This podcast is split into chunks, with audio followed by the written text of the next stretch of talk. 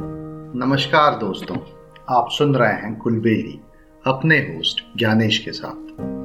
आज मैं लेके आया हूँ पंचतंत्र की एक और मज़ेदार कहानी, जिसका नाम है चतुर लोमड़ी द क्लेवर फॉक्स। आइए सुनते हैं ये कहानी, आपके होस्ट ज्ञानेश के साथ।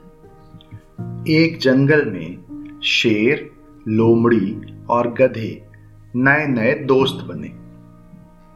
तीनों ने मिलकर शिकार करने की योजना बनाई और सबने मिलके ये डिसाइड किया कि शिकार के तीन हिस्से होंगे और तीनों का शिकार पर बराबर बराबर का हक होगा। तीनों फिर शिकार की तलाश में निकल गए। जंगल में काफ़ी देर घूमने के बाद उन्हें एक हिरण नज़र आया। वो हिरण इन सबसे बेखबर अपना खाना खा रहा था। लेकिन जैसे ही हिरण ने खतरे को भापा वो तेज़ी से दौड़ पड़ा। लेकिन वो कब तक इनसे भागता? आखिर वो अकेला था और ये तीन लोग थे। आखिरकार वो थक कर चकनाचूर हो गया। शेर ने मौका देखते ही उस पर हमला बोल दिया और उसे मार गिराया तीनों दोस्त बहुत खुश हुए। शेर ने गधे से कहा, शिकार के तीन हिस्से कर दो दोस्त। गधे ने शिकार के तीन बराबर हिस्से कर दिए। लेकिन यह बात शेर को बिल्कुल पसंद नहीं आई। और वो गुस्से से दहाड़ने लगा। शेर ने गधे पर हमला कर दिया और देखते ही देखते अपने नुकीले दांतों और पंजों से उसे दो हिस्सों में काटकर अलग कर दिया। उसके बाद शेर ने लोमड़ी से कहा, लोमड़ी, तुम भी अपना हिस्सा क्यों नहीं ले लेती? लोमड़ी बहुत चतुर थी। उसने हिरण का एक चौथाई हिस्सा ही अपने ले लिया और बाकी का तीन चौथाई हिस्सा शेर के लिए छोड़ दिया।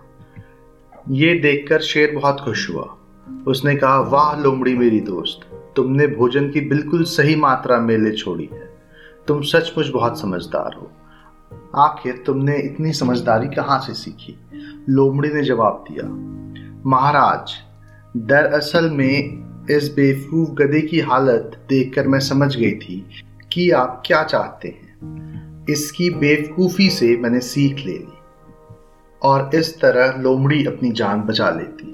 और वहाँ से बच के निकल जाती है। इस कहानी से हमें ये सीख मिलती है कि सिर्फ़ अपनी ही गलतियों से नहीं, बल्कि दूसरों की गलतियों से भी हमें सीखना चाहिए। ज़रूरी नहीं है कि आप अपनी गलती होने का इंतज़ार करिए। समझदार व्यक्ति वही होता है जो दूसरों की गलतियों से सीख लेता है।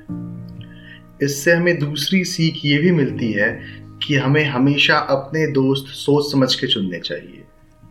गधे ने बिना सोचे समझे शेर से दोस्ती कर ली। जिसका अंजाम उसे भुगतना पड़ा। मुझे उम्मीद है आपको ये कहानी ज़रूर पसंद आई होगी।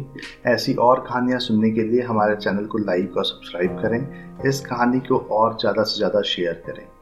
जल्दी मिलते हैं एक और नई कहानी के साथ। तब तक के लिए धन्यवाद।